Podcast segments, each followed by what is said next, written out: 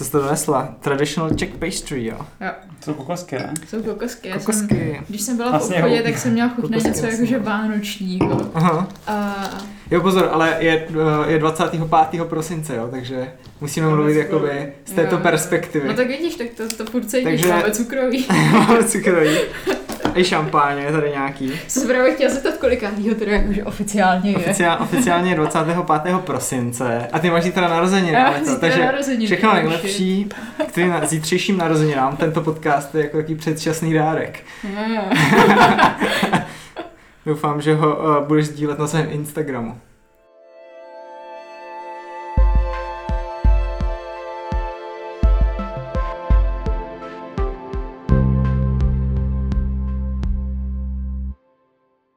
Tak na zdraví. Tak na zdravíčko, všechno nejlepší naší oslavenkyni.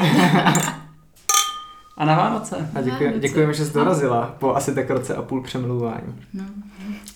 Takže Anetu jsme si pozvali kvůli tomu, aby nám vyprávěla svůj životní příběh o tom, jak se chudá holka z vesnice z Oslavice dostala až na párty s Leonardem DiCapriem. Jo. To je asi Aneti největší životní úspěch totiž. jo, to je, uh, to je dobrá historka, no. tak to si necháme nakonec, To to si do necháme placené nakonec. části. Ale zpočátku, abychom Anetu Kalouskovou trošku eh, představili, tak je to uh, mladá žena, která už zažila toho spoustu a vystřídala spoustu kariér. Protože vím, že ty zpočátku uh, chtěla být designérka, potom si ale přistoupila na kariéru modelky, takže jsi byla i v Miláně. Potom se vrátila zpátky a rozhodla se, že budeš medička, takže studovala medicínu asi rok, že? No, jako bylo to v jiném pořadí, ale jo. Já jsem nejdřív byla na designu, pak jsem byla na medicíně, jak jsem byla zpátky na designu a modelku jsem vlastně dělala celou dobu tak nějak jako od té medicíny dál, Mhm. Až do současnosti. až do současnosti. Kdy si tváří uh, obchodního řetězce Tesco, jestli jsem to pochopil Jo, schválně. no, Jo, teďka Ej, takhle jsem se tím nevšiml. momentální kampaně. Ta dneska jsem tam byla. Já to jsem každý den, až jsem se ti tam nevšimnul. Asi jsi imunní vůči jako Určitě reklamám, no asi jo. Se No. dívej na ty reklamy, co jsou za pokladnou a tam jsem. Jenže já jsem chodím k samoobslužkám. No tak No, to se nedá nic dělat. to se nedá nic dělat. Kdybys no. byla u vchodu prostě. Tam je tak ještě jako, vys- jako level ještě nejseš. Hmm. No, každopádně, takže ty jsi na tom designu teda studovala co přesně? A co jsi tam jakože dělala a co teď, co teď děláš díky tomu? No, já jsem studovala průmyslový design na ČVUT Mhm. a tam ten průmyslový design jako znamená spíš třeba produktový design a tím, že tam je asi, myslím, pět různých ateliérů, tak si člověk může vybrat, co vlastně bude studovat přesně. Že vlastně... A co jsi tam dělala ty teda? Já jsem se vyzkoušela tak nějak jako všechno, co mě zajímalo, že jsem byla v ateliéru, kdy se dělalo sklo, v ateliéru, kdy se dělal porcelán a potom jsem byla několikrát v takém jako trošku experimentálnějším ateliéru a vlastně jsem nebyla asi jenom v tom ateliéru, který byl vysloveně průmyslový design. Aha. Takže jsi uh, ochutnala všechno. Přišla jsi do zmrzlinářství no. a nechala si dát všechny, všechny příchutě zmrzliny. No. Zadarmo jako ochutnávku. Zadarmo jako ochutnávku. No a ještě nám tady vysvětlit, jak to bylo s tou medicínou. Co tě k tomu jakože dohnalo. Že jsi dala o designu pauzu. Jo, To je no, takový jako dost velký krok asi do jiných vod. Úplně do jiných vod. No, já jsem vlastně asi, nejsem úplně člověk, který by byl vyhraněný jako v tom, že si řeknu, že budu dělat jako umění a cítím se jenom jako do umění. Mhm. Proto si myslím, že právě potom jsem na, jako zůstala na tom designu, protože se vždycky na věci koukám spíš jako, že mám ráda věci, které jsou nějak jako promyšlenější a racionálnější, ale zároveň mám ráda i to umění. A nějak jako biologie a věda mi vždycky přišla zajímavá.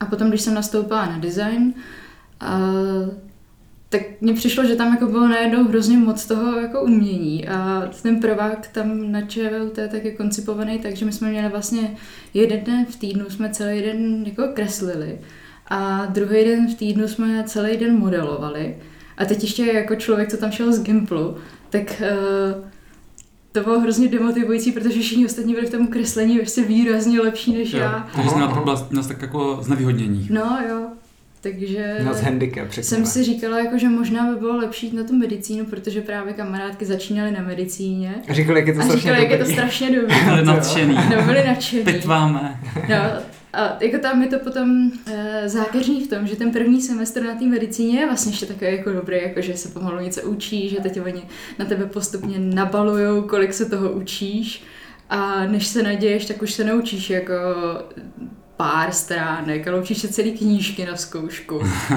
A vlastně v době, kdy já jsem se rozhodla, že chci zkusit tu medicínu, tak ty holky, které mě motivovaly, ještě nebyly tady v té fázi, že se učíš celé knížky. Takže neměli možnosti odradit prostě Ano, ano. včas. Zachránit tě včas. OK, takže jsi zdala takový jako odskok, prostě Jo, záskok. A mě to přijde jako fakt šokující rozdíl, protože vem si ten design, který je takový jakože čistý, dokonalý, ladný, a ta medicína, která je taková špinavá, krvavá trochu, jako dokonalý tam vlastně není nic. A málo věcí tam je podle mě myslím, jako, že lidské tělo je dokonalé. málo věcí tam je podle mě jako hezkých, bych řekl. No, je, já si myslím, že to je hlavně o něčem úplně jiným. Jo. Ale vůbec nedituju té zkušenosti, protože to je třeba zas... Co ti to dalo do života? No, rozhodně jsem se naučila, že se dokážu, no, jako pokud tomu věnou dost času, tak se dokážu naučit úplně cokoliv. Mhm. A vůbec nezáleží na tom, jestli tomu rozumím nebo ne, že Mhm. prostě Mhm. dokáže se naučit básničku v čínštině Mhm. úplně v pohodě.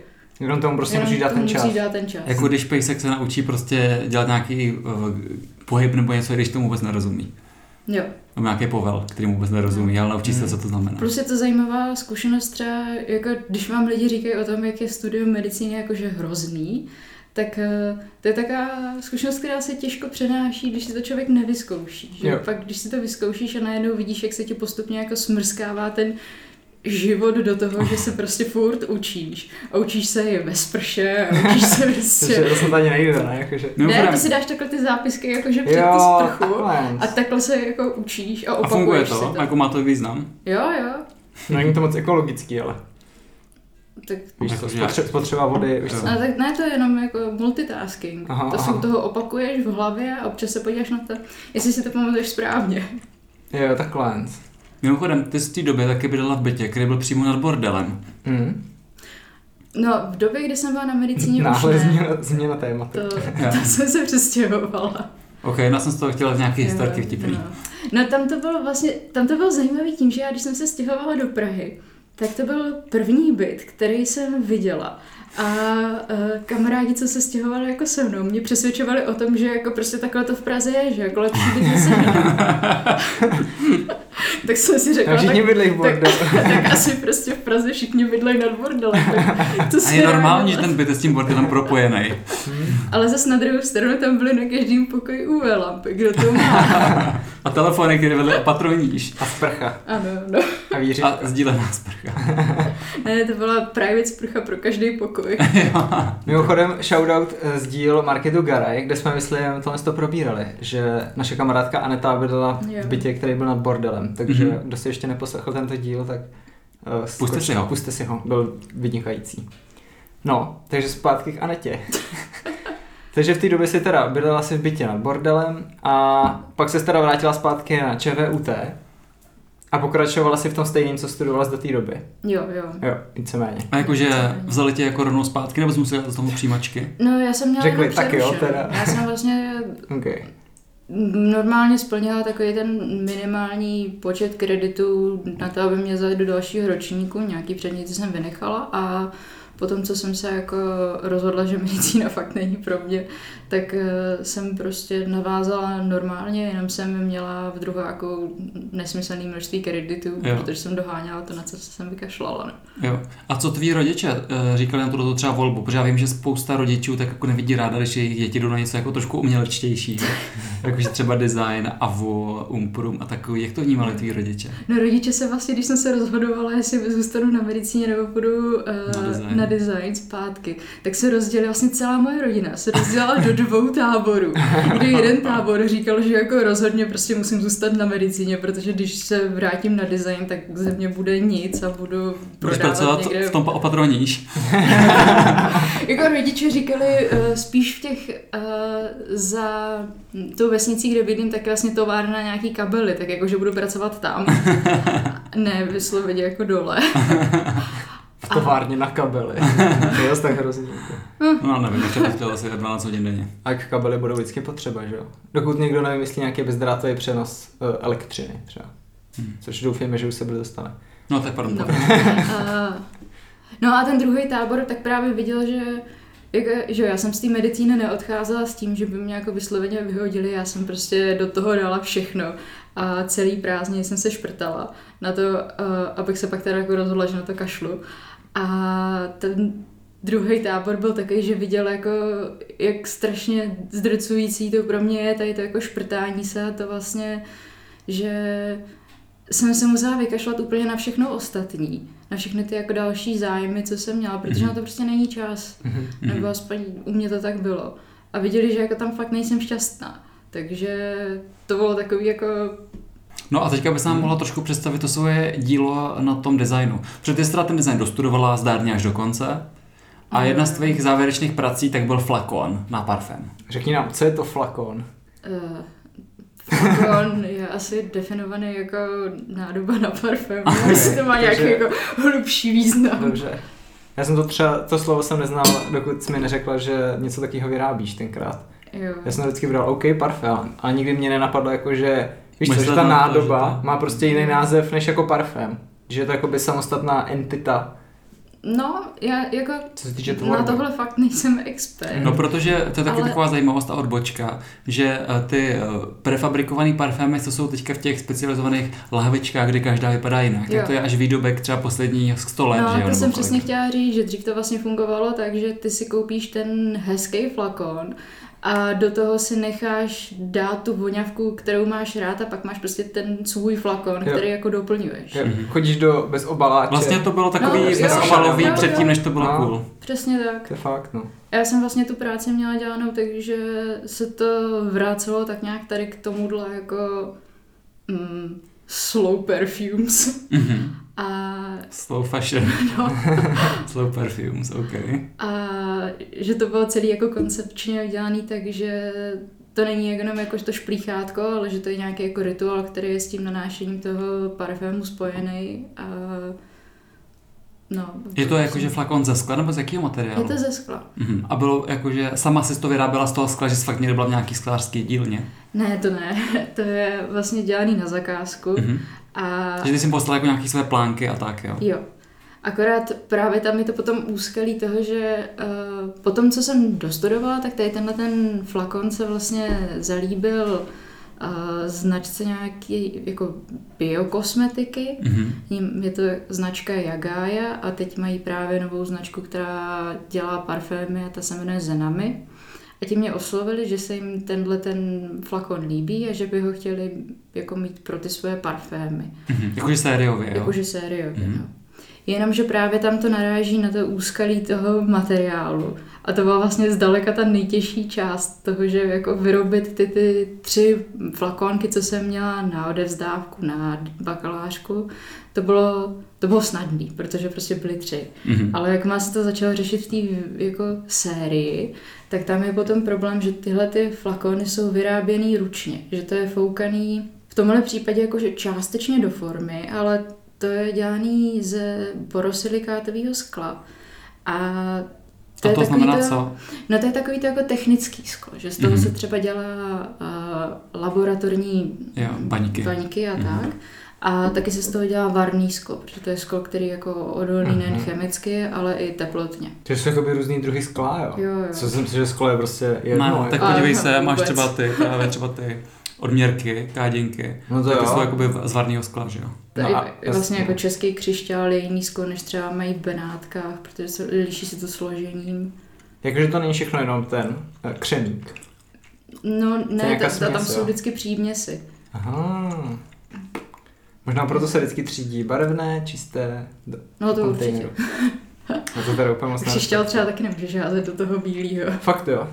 To by se nesmísilo, jo. Hmm. Tak křišťál hlavně kámen, že jo? Sklo je sklo. No, protože Uh, ne, to je, to, je, to je normální sklo, akorát se mu říká jako Křišťál. český křišťál a je to Jo. olovnatý křišťál. Já jsem myslel, že myslíš jako, křišťál jako ten kámen. Ne, ne, je to, je to, je to normálně jako český sklo, je to, to je právě jako Aha. přídavek olova a to sklo je právě takový, jakože to se používá hodně na ty brusy, proto je český sklo jako pověstný nebo vyhlášený tím, že je broušený, zatímco třeba to benátský sklo je vyhlášený tím, že je taky jako hodně tvarovaný. A křehký, ne? No, jo, já nevím, to je jako, to je každý, Když co sklo má něco... spadne. To je To, to, to, to, si myslím, že má všechny skla dost jako společný, tohle, tuhle tu vlastnost. Když hodíš na zem, tak spadne. ano. No a teda to úskalí teda v tom, v té sériové výrobě, tak teda spočívá v tom, že je to Jo, jako ručo. Že to je všechno. vlastně jako ručo. Mhm. A že ta, jak ty flakony, co potkáte normálně v obchodě, tak ty jsou dělaný úplně jinou technologií. A to je Mhm. technologie, eh, která se vyplatí až právě jako v obrovských sériích. A fouká se to do nějaký jako kovové formy a se, strojově a Mhm. pod tlakem a je to jako fakt velká investice na ten začátek a vyplatí si to jenom, když jsou velké série, takže Mhm. tohle to muselo být vyráběný ručně a tím, že já tam mám takový jako uzávěr, který teď už není úplně tradiční, takový jako namáčítko, že to je, že celý ten uzávěr je vlastně taková jako protáhlá kapička, která je zastrčená do té Mhm. lahvičky A to je vždycky v to- těch starých filmech, že jo? Podle mě No, to no, jako no. bylo docela častý. Bylo to častý a to je třeba věc, která v tom uh, hutním skle, v tom nevarným, tak teď už úplně jako nejde. To je taková, ono to technicky jde, ale už nejsou ty lidi, kteří by to uměli, protože Aha. to je taková... Už všichni už jako, vymřeli, jo? no, Vymřeli po meči, anebo po že v případě sklářů, kteří foukují asi spíš po meči, Jo. ale... No, to- je vlastně problém teďka vlastně celý té automatizace výroby, že tady tyhle ty um, umělci, řemeslníci, co umí tyhle ty jemný nebo nějaký vlastně složitý krafty, tak už nejsou. Postupně jich je míň a míň Mhm. lidi se to učí a je to No a realizovalo se to teda nakonec, nebo ne? Jo, realizovalo se to a sice nám to trvalo chvilku vymyslet to právě tak, aby to šlo, uh, aby to šlo vyrobit tady tou sériovou výrobou. Tak Aha. ono, přestože ono to fakt vypadá jako, že ten tvar je hrozně jednoduchý. To je taková jako eh, baněčka, která se nahoře je rozšířená v tom krčku, pak se trošku zúží a pak se zase roztáhne. Mhm. A to, čím se to odspává, ta zátka, tak je skleněná a na ní je taková silikonová kulička. No a vymyslet to tak, aby to jako fungovalo, protože on ten silikon má ještě takovou fajnovou vlastnost, že když přijde do kontaktu s olejem, tak uh, tam pak třeba nejde nadspat. Když je to rovně, tak to tam nedáte. Takže tohle to je vymyšlený tak, že tam ten silikon jako zastrčíte, on se zmáčkne jak projde tím ouským hrdlem, tak se zase otevře Mhm. a zůstane to ucpaný. A vymyslet to tak, aby to jako takhle fungovalo, aby Hmm. zároveň to nebyla jenom teorie a oni to zvládli i v té sklárně vyrobit. Bylo vlastně nakonec mnohem složitější, než jsme si mysleli. Hmm. Musela jsi dělat třeba i výlety do té sklárny, že jsi tam třeba byla. Mhm. Jo, byla jsem A tam. koukala se, to jako vyráběli. Tady na to, jak, jak vyráběli konkrétně tu poslední sérii, ne, ale jako viděla jsem to, jak Mhm. se to vyrábí. A... Aha. A jak jsem je to, to jak je to byl jakože pocit, jako když vidíš, jak někdo vyrábí tvoje dílo, bylo to fajn. No, jako v té době, kdy jsem tam byla teďka, tak už to nebylo poprvé. A bylo Mhm. mm-hmm. poprvé je to vždycky trošku jiný, než potom, když už eh, to vidíš víckrát, ale vždycky je to fajn vidět to v tom reálu. Akorát tady u toho tím, že jsme to řešili na spoustě prototypů a teď vždycky s každým tím prototypem bylo třeba ještě něco špatně, tak uh, to bylo spíš stresující, než jako potěšující. Jo. Že jsem se vlastně vždycky bála, jestli Jo, to jo. jako Jestli to už nemá nějaký chyby, anebo které to ještě nepřišli. pořád je špatně. Aha, no. aha. Takže je to tak, že teďka si eh, tvůj flakonek můžeme prostě koupit někde v nějaký parfumérii, jo? Eh, Ano, týnu.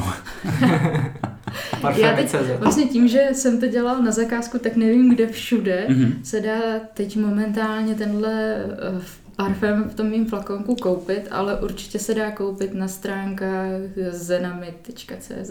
Mhm. Mhm. A máš jako nějaký procenta z prodeje, nebo to byla jako nějaká jednorázová odměna? Máš tam nějaký patent, nebo něco Máš, Eh. no. Jak to funguje tohle? průmyslový vzor. No my máme spolu nějakou jako smlouvu o užití a nějak, Hmm. nějaký jako asi drobný procenta z prodeje tam jsou. No, ale vidíš. prostě máme Chodí ti tantiemi. Chodí ten těmi, to je dobrý. Mhm. To je život designéra. Mhm. Vymyslíš jednu věc a pak žiješ tantiem. No a počkej, Musela takže vymyslet něco hodně dobrého. Třeba, no, to už jsme tady řešili. Věci z IKEA většinou. Jsou po... Mm, Ty se většinou rozbijou, takže si musíš koupit další. znáš někoho, kdo má svoje dílo v IKEA? No, jako designéra ne, vím, že jedna česká fotografka tam má fotky, Aha. že jsou v těch obrazech, jenom teďka si nemůžu vzpomenout na to jméno. No to Tak nevadí. mohli najít a doplnit. Nejseš to ty prostě. Nejsem to já, bohužel. Zatím. Zatím. Mm. A mají vůbec v IKEA, jo mají, deskové věci. Mají. Mm.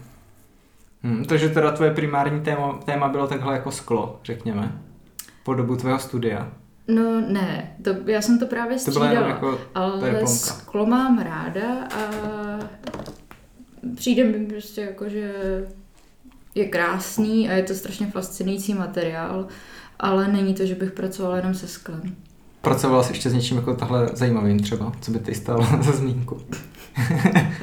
Dělala jsi ještě něco zajímavého. No nevím. Co, počkej, a ještě nám řekni, to byla bakalářka, ten flakonek. Co byla potom jako nějaká závěrečná práce? Jo, no to jsem dělala, no to jsem dělala takovou jako hrnící kočku, to bylo, to Jo. bylo hodně divný, ale To, to jsi vlastně říkala, a to je, uh, jestli to chápu správně, tak je to vlastně taková hračka, nebo něco na způsob mm-hmm. hračky, kterou si člověk vezme a ona vrní a tebe to uklidňuje, jo? Jo, jo, to bylo jako myšlený jako terapeutická pomůcka. Ta motivace tady k tomu byla to, že v době, kdy já jsem vymýšlela, co budu dělat na diplomku, tak už jsem řešila tady ty flakony do produkce. A už jsem právě řešila to, jaký je to vyrábět něco takhle jako Jo. jo. pro někoho. Takže ten stres tě inspiroval k tomu, abys vymyslela nějakou terapeutickou hračku. No, tak jsem to úplně nemyslela, ale možná. Ne, to bylo tak spíš, že jsem si říkala, že uh, je to taková poslední šance si vyzkoušet něco fakt jako divného. Že já jsem celou dobu chtěla vyzkoušet práci s Arduinem. A S čímže? Arduino, to je taky jako malinký počítač. Mhm. A vlastně jsem si to za celou dobu, dobu neskusila a řekla jsem si, že prostě v té diplomce chci použít Arduino, a že chci, aby byla nějaká taková jako trochu divná a uh, vydala jsem se touhle cestou. Že... Jaký to měla úspěch? No, já jsem to prezentovala, myslím, před rokem v rámci naší školy na design bloku. A strašně mě překvapilo, že se mi pak jako ozvali lidi, kteří si chtěli tu kočičku koupit. Mě to vůbec nepřekvapuje třeba, protože mě to přijde jako, jak říkáš, tak jako trošku bizarní, ale zároveň má to nějaký význam, smysl, nějakou funkci. Takže uh, je vůbec k prodeji ta kočička? Nyní. Je to, uh, ono je to s ní zase taky složitý, Mhm. protože Ty to prostě, ty si neděláš si to jednoduchý, tu kariéru. tady ta kočička, teďka jako to, co mám, tak ona funguje, ale je to takový jako minimal viable product, jakože uh, jako funguje, ale nikomu bych ji takhle prodat nemohla a ten vývoj ještě jako je v plenkách, to by se musel, to by musel dělat někdo, kdo tomu rozumí. A jakože to třeba vydrží jenom chvilku a pak to rozbije nebo něco. No spíš já jsem to dělala, ty jako elektronické vnitřnosti té kočce jsem dělala sama a já jako nemám moc zkušeností v oblasti elektroniky, takže to tam je takový jako celý namotaný a, a jo. jak nějak jako pospojovaný, že to funguje, ale vlastně ani na té výstavě jsem si nebyla jistá, jestli to třeba začne hořet. Jo, Mm. že Ana ta elektrotechnička. Jo, tak to je dobré, jestli do toho takhle pustila. Ale jsi dobrá, no, to tě právě obdivuju, protože já jsem rád, že jsi zašel rubou žárovku. Já třeba moc nevím ani, jak elektřina jako funguje prostě. To je těma drátama je to dobrý. No. ono tohle taky nebylo úplně plánovaný, Jo. protože ono na začátku to bylo tak, že mě bylo řečeno, že nám s tím jako pomůžou lidi z FELu, jenže pak přišel covid. Ti felili. Ti někdo jo. na Slovensku předpokládám. No, pak přišel covid a zjistilo se, že mi s tím teda jako nikdo jiný nepomůže a že se to musím naučit sama. Takže YouTube, No. jak spájet Přesně prostě tak, jako ty, na Ty, no. internetu najdeš všechno. Jo, já si taky myslím, no. Hmm, tak to jsi šikovná, ty jo. A mně přijde, že ta kočička se nějak jmenovala, nějak vtipně, jak se to jmenovalo? Mici, to je Mici. mi úplně vtipný. Mhm. Tak je to takový mezinárodní, no. jo. Je to taky mezinárodní. Není tam háček ani čárka. Hele, a ta vaše taková ta šedá kočka, co jste měli doma, ještě žije? Už ryb, jo. Hmm. Oh, Tento podcast jí věnujeme. věnujeme jí tento podcast jako památku. Ale No. určitě inspirovala aspoň v té tvorbě. Jo, to určitě. Protože předpokládám, že k tomu, aby si vyrobila takovou terapeutickou pomůcku, tak asi tě vedlo to, že jsi měla nějakou zkušenost s těma kočkama. jo, a já jak jsem to jako i testovala, vrní. abych jako porovnala, jestli mi to správně vrní, protože ona, já nevím, jestli jsme to zmiňovali, ona nejenom jako, že dělá ten zvuk, ale ona i vibruje, takže Mhm. jsem to jako Aha. testovala, jestli vibruje správně. Mhm. Hmm. Jako já věřím, že pokud bys to doledila, a pracuješ na tom ještě nebo už ne? No, Nebo už je to jako odloženo na neurčito? je to odloženo na neurčito, no. Jo. Takže podle mě, pokud by ten projekt třeba ty nebo nějaký zájemce někdy vzkřísili, tak věřím, že to jako může být jako docela takový jakože fajn produkt, co se třeba bude prodávat nejen na design blocích, ale ne v těch, v těch specializovaných Mm. obchodech. No ve Flying Tigeru. No, v Erotic City. Že. To snad ne. Já- bych se u toho trochu bála toho, kolik by to vlastně mu- muselo stát, pokud bych to nechtěla vyrábět v nějaký jako velký sérii, tak uh, By to jako bylo drahý, jo? by to možná bylo drahý, no. A to tady ty designové hračky většinou stojí. Hmm. Hmm. Nebo jako záleží, kolik se bavíme drahý, ale třeba takový 2000 věřím, že to jako je co, co akceptovatelná cena? Ne, nemám to vůbec spočítaný. Jako ten prototyp mě vyšel asi na 10, takže doufám, že bych se dostal s cenou trošku níž. to byl drahý titul. ne, zase tak ne. takže teda dokončila jsi uh, úspěšně studium se svojí Mici kočičkou. Mm-hmm. No a jak jsi teda pokračovala tvoje kariéra vůbec dál? Protože my víme, že teďka pracuješ v nějakém nejmenovaném bankovním sektoru. Jo. Jestli je to pravda. Využíváš tam svoje zkušenosti z toho designu? Jo, určitě. Je to takový zajímavý, že já jsem vlastně, eh, když jsem šla do tohohle podcastu, když jste mě zvolili, mm-hmm. tak jsem si říkala, že vám můžu říkat proto, o tom, proč si vlastně já nemyslím, že jsem umělec. Mm-hmm. Že si myslím, že design není úplně, nenutně je umění, že to je taková jako škála toho, že buď navrhu něco, jako do čeho dám to svoje umělecké vyjádření, srdíčko, a pak budu teda doufat, že si to jako někdo koupí. A nebo naopak, na úplně druhé straně toho spektra, tak navrhuju s tím, že to nedělám úplně podle toho, jak si já jako představu, že by to mělo vypadat, ale tak, aby si to právě někdo koupil, navrhuju to pro ty lidi. A teďka uh, to, čemu se věnuju teď, tak je, mm, jmenuje se to User Experience Design a jde jde vlastně o to navrhovat aplikace a weby eh, tak, aby se v nich ten uživatel orientoval co nejlépe. Že... Aby se tam nestratil, aby věděl, kde kliknout, najít, otevřít, zavřít. Tak. Další stránka, fuck eh, nebo nejčastější dotazy. Takže to vlastně musíš si pojat na to, jak lidi jako normálně přemýšlej a jo. co nejspíš jako, jak to používají a pak nebo jako já si to představuji tak, že ty vlastně se podíváš na nějakou statistiku, jak lidi jako klikají a co hledají. To je znamená heatmapa, používáte heatmapy. Pokud to jenom jako přizpůsobuješ, ne, v dnešní době. Jakože... No, jo, jako tak nějak, jenom to, ono to je takový, že vlastně na začátku musíš mít nějaký, uh, že si definuješ jako co teda lidi tam vlastně chtějí dělat mm-hmm.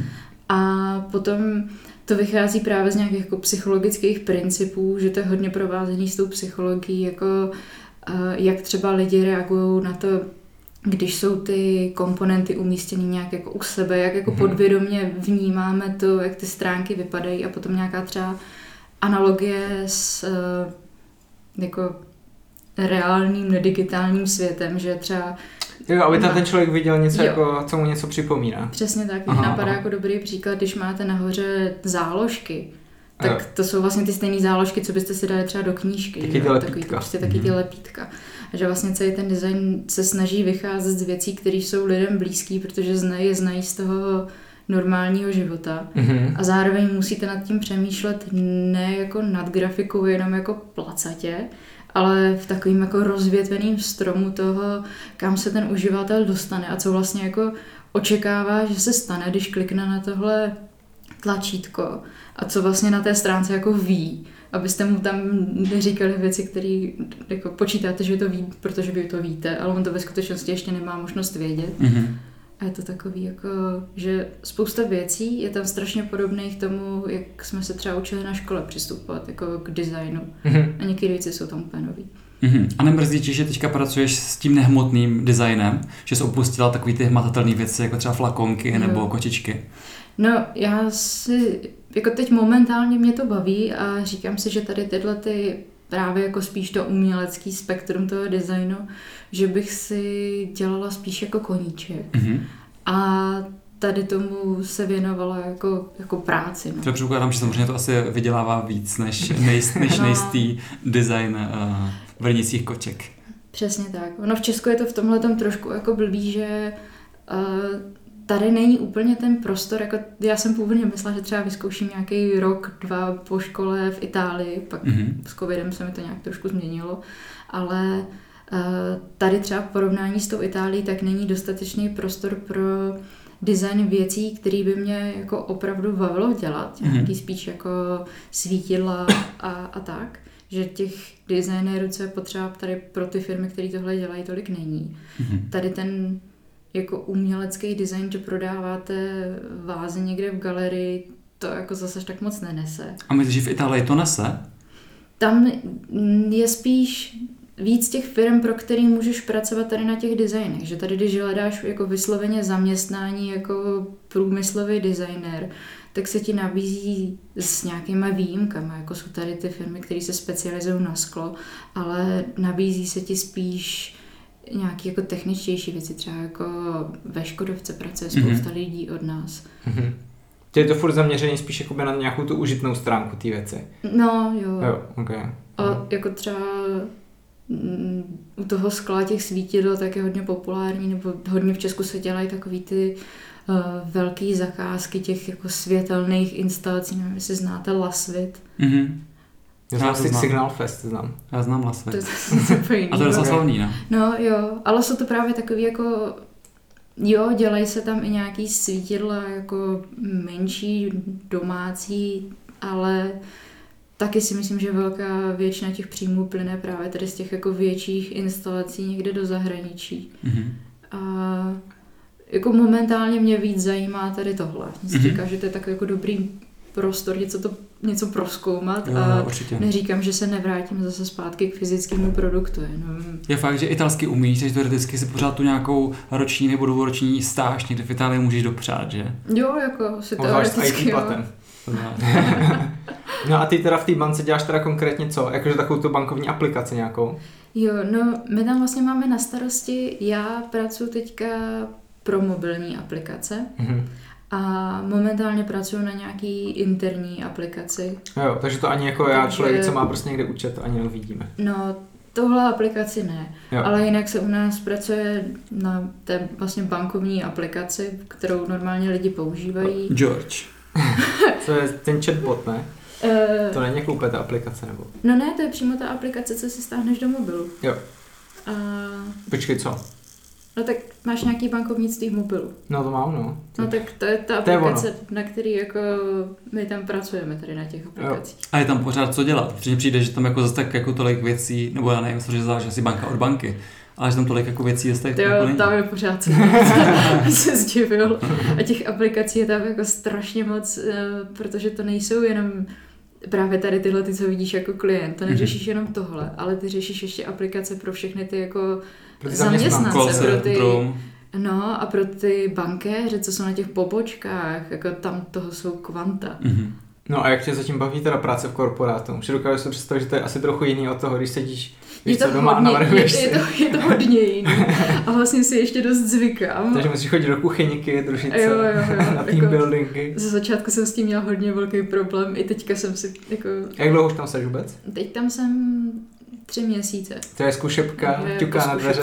Už po, už po zkušebce. Jo, tak to nevadí, když ten podcast vyjde, že už jsi po zkušebce. No, se mě tak nic baví.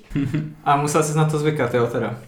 Uh, no jo, já jsem taková spíš jako introvertní a doteď jsem pracovala vždycky jako uh, v menších týmech Mhm. a vlastně ani během školy jsem nikdy nic nedělala v ateliéru, že jsem si to vždycky donesla domů a tam jsem na tom pracovala a ten šok toho, jako že musíš pracovat mezi lidma, teď všude někdo je a všichni se spolu baví Jo. a někdo furt na tebe kouká, tak jako musela jsem Mám se to open space, Mm, jo, takový jako napůl, no ale Mhm. jo. Je to jako v The Office. Jo, Je to trošku lepší než to. Nezapálila s budou první den, tak je to dobrý. No mě teďka ještě, když se vrátím k tvý kariéře, trošku modelky, protože k tomu se pořád, mi přijde, že k tomu se pořád jako blížíme, kružíme pořád kolem toho. Teď mě by zajímalo, jestli to, že třeba studovala ten design, zajímáš se o to, jestli eh, tvoje kariéra modelky, tak ti to třeba nějak usnadnila, že třeba víš, jo, to se holkám na molu bude nosit dobře, nebo to se bude nosit blbě a takhle. Jo, jako je to zajímavý, ale mezi designovým světem a modelingovým světem je vlastně spousta podobností. Jakože mě třeba ta, že jsem začala dělat modeling hrozně pomohlo v tom, že na škole tak mám pocit, že strašně dlouho panoval mýtus nějakého takového toho jako kreativního génia, jako že tě políbí můza a ty vymyslíš nějaký skvělý nový design. A tak to ve skutečnosti vůbec není, že vlastně všechen design vždycky plyne z něčeho, co už existuje. A ze spousty dřiny. No, to taky, Graf ale že vlastně ta, je tam strašně moc té inspirace. Když jsem potom vlastně viděla, jak pracují ti, cenění designéři jako módní, kteří fakt jako jsou na špičce a viděla jsem, že tam mají na, to, na těch nástěnkách prostě fotky z minulý kolekce, fotky od konkurence, nějaký jako moodboardy tady to a Fotky z katalogu HMK. no, prostě strašně se inspirují. Vím, že jeden ten designer tak dělal to, že nakoupil vždycky věci ve vintage shopech a pak je jako rozstříhal a udělal z nich něco nového. Mm-hmm. Tak mě to vlastně osvobodilo tady od toho jako pocitu, že všechno musí být vymyšlený úplně od začátku. Mm-hmm. A... To je možná to nejhorší, když si člověk jakože myslí, že musí vymyslet něco, něco tohle od začátku. Mm. Že prostě... se od něčeho odrazit, odrazit to jako no. takovou, takový pocit mm. jistoty a takovej, taková záchranná síť trochu. Je to hodně svazující nad tím takhle přemýšlet. Mm-hmm. Hlavně, když se nad tím přemýšlíš takhle, tak si řekneš, že vymyslíš něco a teď to zadáš do Google a už to prostě vymyslel někdo jiný. Jo, třeba krajítko na banán. Nebo jak když jsem se jednou snažil vymyslet nový geometrický tvar a zjistil jsem, že už jsou všechny vymyšlené. to je hodně těžký Nebo novou barvu úplně. Nebo novou barvu no. úplně. Takže jako jsem se naučila přemýšlet nad tím, takže to, když už to někdo vymyslel, to neznamená, že to vymyslí tak, jak to vymyslím já, že, že to už jako není zavřená mhm, cesta, mm-hmm. ale že naopak se z toho jeho designu můžeš nějak ponaučit a... Mm. To si myslím, že je dobrý tip jako obecně, že jo, určitě. není třeba vždycky vymyslet furt jako mm. úplně něco brand new, ale že se z něčeho inspirovat. No, a No, no pokračuj. Jenom jako by mě zajímalo, jestli ten modeling, tak jestli to bereš vlastně taky svým způsobem jako umění, a nebo to bereš spíš jako právě, jako, že to je nějaká profese, prostě řemeslo až skoro. Jo. No, tam je to takový jako zvláštní, protože v tom modelingu ty seš na jednu stranu jako by to plátno mm-hmm. a třeba ty fotky, které vznikají, tak jako to nejsem já, že jo. To je fotka, na který mě někdo nalíčí, uděláme vlasy, opleče mě do něčeho a, a pak ještě jako Řekne tvář se smutně. Jo, jo, jo, právě. Ještě mám jako za úkol třeba stvárnit nějakou emoci, takže na těch fotkách vlastně vůbec jako nejsem já. Ale zároveň jsem součástí toho kreativního procesu a to, jak to bude vypadat, je taky hodně ovlivněný hmm. tím, jako jak já s tím budu pracovat, že když... Mohla třeba přijít za Karlem Lagerfeldem a říct mu, chce se tam usmívat? To si úplně nemůžeš. Jako, jako v modelingu je to takový, že ty se můžeš nějak jako vyjádřit tím, jak třeba pozuješ. Mm-hmm. Ne vždycky ti, ti to projde, ale to, že bys jako mohl někomu do něčeho kecat, to, to úplně nejde. To, jakmile si moc jako začneš do toho mluvit, tak tě vymění. Jdeš na černou listinu. jo. Na tvoje místo tady čeká deset dalších holek. Hmm. I když jednou, tak jsem designerovi doporučila, že si myslím, že jako ty šaty by byly lepší, kdyby měly kapsy a myslím, že je tam nakonec udělali. no tak vidíš, jaký jsi nechala záhře ze světě módy. Nechala se inspirovat ten člověk, tak to je správně. Ale vlastně, když jako modelka vyjadřuješ tu emoci, tak svým způsobem to je vlastně jakoby herectví, že jo? Což jakoby umění je, takže jo, jo. je to tak jako, má to od všeho asi svým způsobem, no. Byla jsi nervózní, když šla třeba po tom mole? Mm, jo, a myslím si, že jako ještě dost často jsem nervózní ještě teď, jako, že a děláš častěji jako, že to, že někde seš na modní přehlídce, anebo že tě jako někdo fotí uh, do Teska, nebo No já jsem spíš uh, na ty, na ty focení. Já jo. jsem na modelku docela malá. A Aha. neříkám, že jsem jako nějaký přehlídky nechodila, ale mm, na to, aby člověk chodil jako ty opravdu módní přehlídky, tak buď musí být Kate Moss, která je malá, hmm. a nebo musí mít tak jako 170 8 je možná taková ideální vejška na chození mm-hmm. přehlídek. No a jak se k tomu vůbec dostala? Nebo, v, nebo v kolika letech se k tomu dostala a jak? No, já jsem se k tomu dostala na vejšce. To mi bylo asi 19-20. Mm-hmm. A byl tam pán s černým gaučem. Máme casting. Já teď vlastně přemýšlím, jak jsem se k tomu dostala. No vlastně jedna naše uh, v ročníku spolužačka, nebo spoluročníčka, mm-hmm. spolužačka tak, asi. tak dělala modelku a my jsme se nějak jako trochu bavili a ona mi říkala, jestli vlastně, jako by mě to taky nezajímalo, tak jo. jsem to zkusila, tak asi takhle. Mm-hmm. Takže ti to takzvaně dohodila nějak. No, jo. jo. Hmm. A pak už se to nějak tak rozvíjelo prostě samovolně. Že jo. ty předpokládáš, že tam nějak přijdeš a oni tě dají do nějakého katalogu a pak prostě ten, kdo potřebuje někoho tého typu, tak se ti prostě ozve, nebo máš nějakou takovou tu agenturu, která to nějak za tebe šéfí. Ne? Máš svou agentku Estel. Jo, agentku jo, Estel. jako tak nějak jako hodně zjednodušeně to vlastně funguje. A tam je vlastně další taková jako dobrá paralela mezi tím designovým světem a tím uh, modelkovským světem. Je, že tak jako v modelingu vám tak zhruba, nebo třeba v Itálii to tak je, tak vám tak jako 50% plus ještě něco jako extra sebere ta agentura jako z vašeho výdělku. Hmm. Což je vlastně to stejný, co vám seberou galerie z vašeho výdělku. Mhm, když tam třeba prodáváš Když tam třeba prodáváš myci. Flakony. Hmm. Hele, a je pravda to, co se říká, nebo jakou mají lidi představu o světě modelingu, čili kokain, večírky. Party, party. A to se ptají prostě vždycky všichni. Ale já si myslím, že ono tam je to hlavně jako, jako všude, jako jaký si to uděláš, protože asi jako ten prostor pro to tam dělat party party a kokain jako je, ale to neznamená, že to tak je. Zkusila jsi někdy kokain? Co jsou otázky? OK, budem to brát, že ne. Přesně tak. Mrk, mrk, mrk, mrk. No. Ne, já si myslím, že tam to fakt jako strašně záleží. Já naopak třeba, já nerada říkám lidem na, jako na první potkání, že jsem modelka, Mhm. protože vidím, že ty lidi mají To by bylo jako... divný trochu i No možná. ne, ale jako, no asi, asi jako Ahoj, záleží já jsem Aneta, modelka. No ale občas se mi stává, že mě někdo takhle představuje nějakým novým lidem a já to nedělám ráda, protože mám pocit, že jak- jako lidi se na tebe koukají hnedka úplně jinak. Jako, že to Mhm. je, je nějaký stigma, jo. Jo. Mhm. že všichni mají ty škatulky a fakt to pozoruju, že když lidem řeknu, jako, že jsem designérka, tak si Mhm. řeknou prostě asi jako OK, hezká holka, dobrý. Ale když jim řeknu, že jsem modelka, tak najednou všichni jsou takový, jako, jako že, řek- že najednou mají pocit, že prostě musí zapadat tady do těch škatulek toho, jako že musíš být, když jsi teda jako modelka, tak Máš to anorexii. automaticky znamená, že jsi anorektička, Mhm. že jsi hloupá a tak a přitom mi přijde jako jako znám spoustu holek, který vystudovali práva nebo medicínu, zatímco dělali modelku.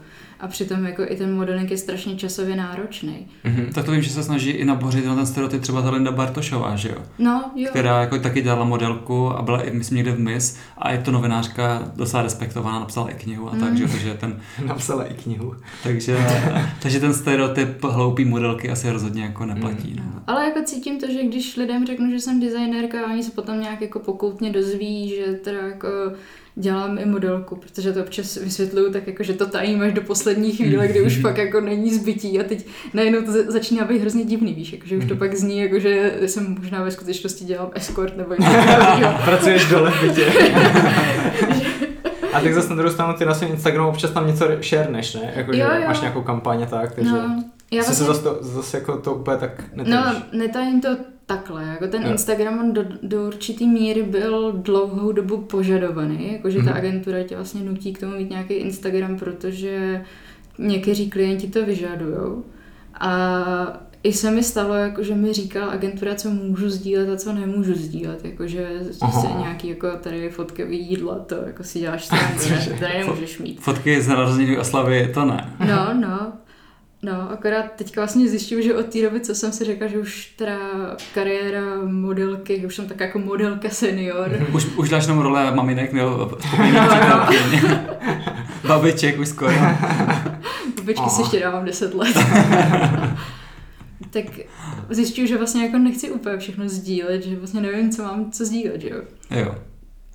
Nejsem úplně fanoušek jako sociálních sítí, protože mám pocit, že jak to pozoruju z toho zákoutí toho, jak to tam vypadá, že vlastně spousta těch holek, který jsem znala jako modelky, tak byly nějak jako influencerky. Mhm. A já jsem viděla to, že nemám ráda na tom tu falešnost. Jo, Jako, že mají deprese a pak, No, hej, jo, do jo. bazénku. Že vím, že třeba jedna moje spolubydlící, tak za celou dobu, co tam byla jako se mnou v Milánu, což byly třeba dva, tři měsíce, tak dostala dvě práce, nebo měla dvě focení. Z toho jedno byla práce a to druhý bylo jako takový focení do bůku, jako Jo, jo, jo. propagační, za který Mhm. Do portfolia zaplacen do prostě. portfolia. Mhm. A ona z těch dvou focení nazbírala prostě tolik materiálu, že celý ty dva měsíce zvládala dávat jakože backstage fotky. Aha. A vypadalo to, že full time pracuje a ve skutečnosti prostě seděla na apartmánu, Netflix. dívala se na Netflix. Co Takže jo? jakoby vidím, jak to vypadá v tom pozadí a že vlastně všechno není úplně tak, jak to vypadá na tom Instagramu. Hmm. A je mi to hrozně nesympatický, jako potom takhle to krmit tím jako tou lží. Jako takový ti lidi, co se vrátí z dovolený, až tam týden dávají fotky z té dovolený, když jsou zpátky v Praze. No, A tak když máš dovolenou někde, kde třeba není signál, že jo, když jsi třeba v přírodě, tak ti nic jiného nezbývá. tak to zrovna třeba dělám tak, jako, že když dávám fotky z dovolený, tak je málo kdy dávám, když tam jsem. No. To rádi ne, tento krmí live stream. Aha, přesně, live stream. A potom právě uh, někteří lidi, co znám, nebudu jmenovat, právě dávají i fotky jakože pozdě, já je vždycky trošku jakože hejtuju, jakože to mi připravuje, že to je taková trošku jako faleš, že prostě potom tu dovolenou, jakože tam mají najednou asi tři měsíce, nebo prostě dva měsíce, nebo Mm. čtyři, A tak to už se asi nikdo všimne, ne? že je tam jako je něco furt léto a no, jako. viděli toho člověka včera v hospodě a on tam furt dává fotky z Chorvatska. Jo, jo. To asi si všimnou. A ty jsi byla v rámci svých uh, modelkovské kariéry teda všude kde? Jsi byla v Itálii, pak jsi byla dlouho v Americe, ne vlastně? Já jsem, jako já jsem se takhle dlouhodobě podívala jenom eh, do Itálie a do Ameriky. Mhm. Jak všechny ostatní věci byly tak jako krátké. Co ti přišlo lepší? Jo, Itálie. Mhm. Já jsem se do Itálie úplně zamilovala, naučila italsky a mám to tam hrozně ráda.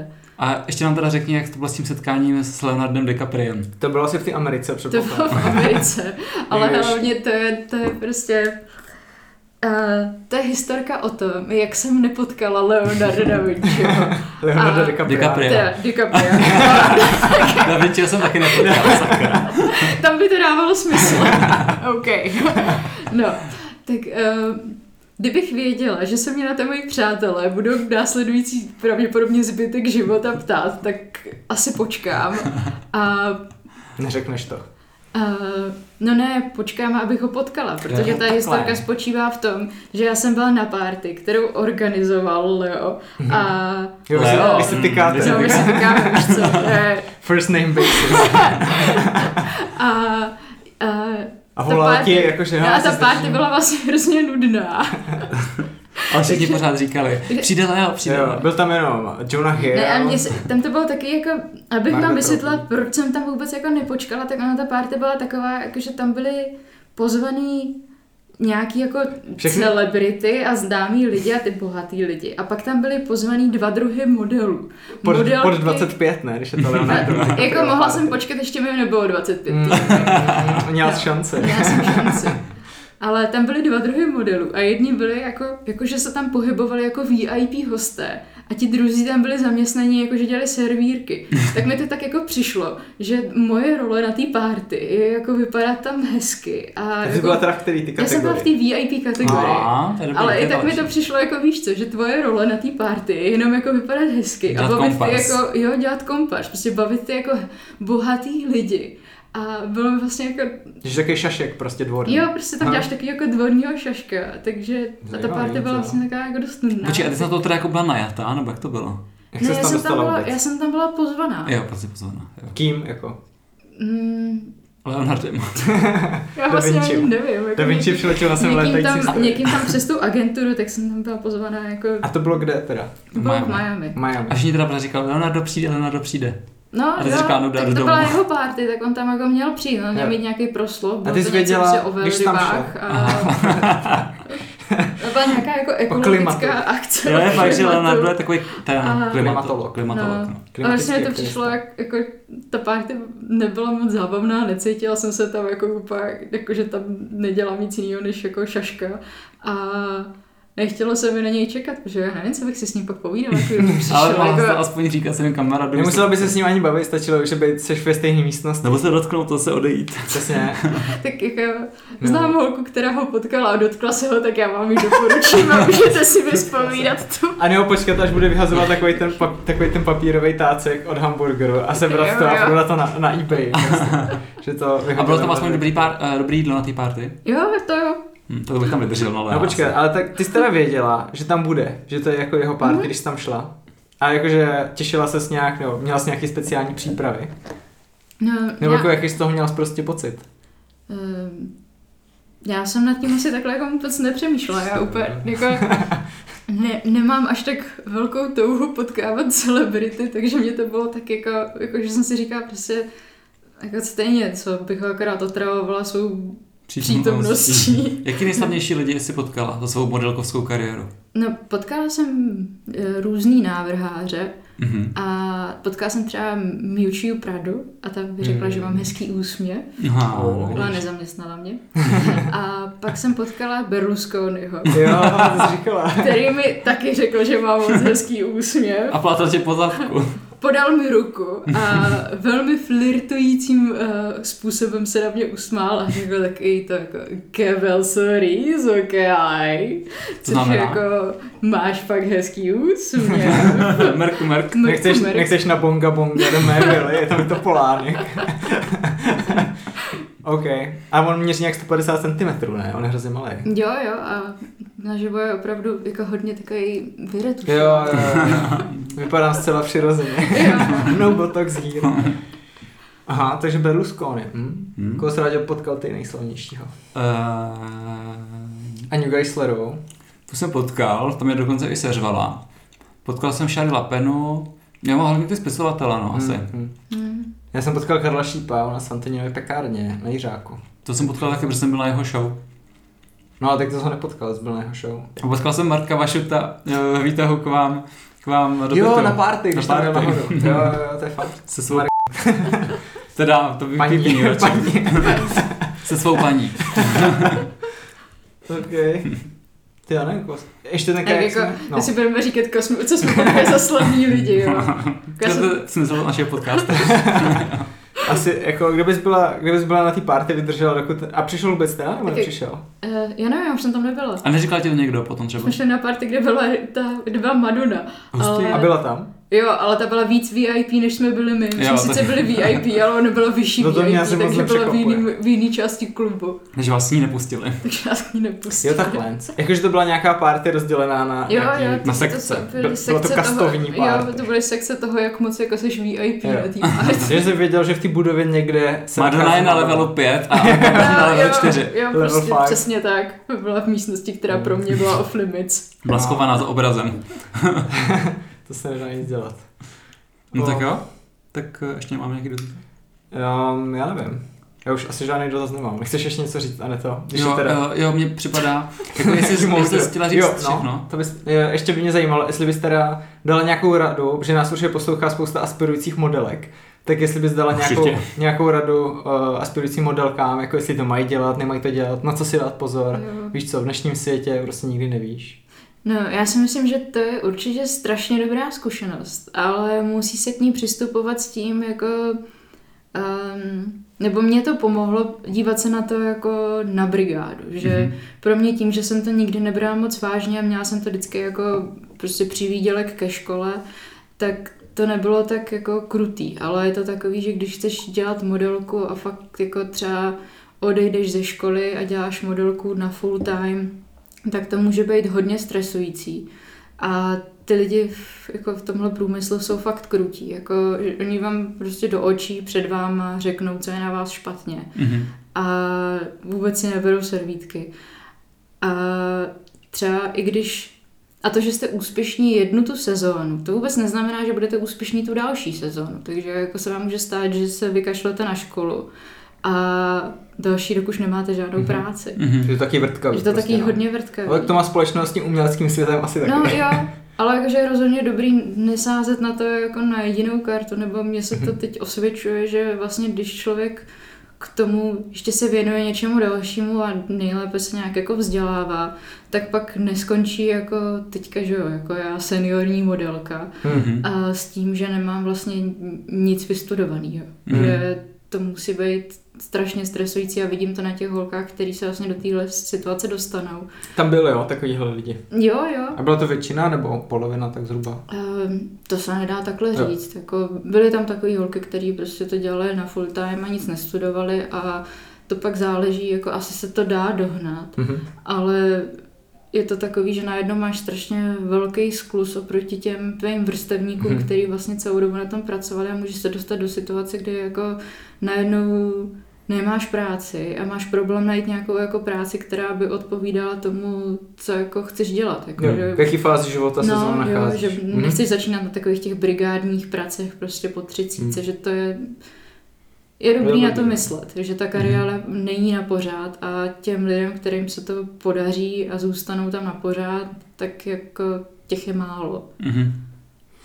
Hmm, to je asi daný tou povahou té práce, no, Hmm. způsobem. Ale zase na druhou stranu, na Instagramu je pro nějaká stoletá babička, co před modeluje. Jo, ale, jako Ale jedna takový jediná, jsou, proto je to slavná, že jo? Právě, proto jsem říkala tu Kate Moss, to je takový to jako ten modeling, teď Když se to štěstí, zlepšuje, ale pořád jsou tam nějaký jak- jako pravidla o tom, jako když chceš být fakt úspěšná, tak jako jak bys měla být vysoká a hubená a tak. A taky ty menší holky vždycky říkají, no ale Kate Moss má 1,70 m.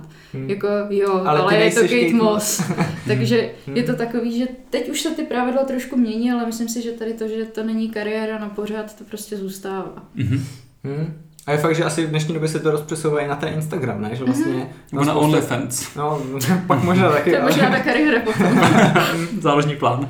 ale že asi je jako, když jsi prostě hezká holka, to a i tenkrát s někým jsem poslouchal nějaký podcast a ten tam vyjmenoval jakože různý typy influencerů, už co jako Mhm. knižní prostě to a jeden typ influencerů byla kategorie hezký holky Mm. a bylo to právě, že prostě nutně jsi hezká, tak máš prostě hodně followerů, Jo. tak prostě si tam začneš dávat nějaký prostě hezký oblečení a pak ti začnou chodit ty spolupráce a tak. No a což je jako fajn, ale pak ti algoritmus, že jo, se změní a zjistíš, Mm. že ze dne na den, že nemáš job a jako ho zpátky nedostaneš, no. Jakože Mm. je to prostě vrtkavé, no. Nicméně, ať skončíme na lepší notě, tak ty máš třeba dneska narozeniny. Včera, včera, ne? Ne, zítra. Zítra. Zítra. 26. Jo. Aha, že, eh, ať skončíme na veselější notě, ty máš zítra narozeniny. Takže řekni nám, jaký to je slavit eh, narozeniny asi tak o dva dny později, co ještě druhý den. Mm.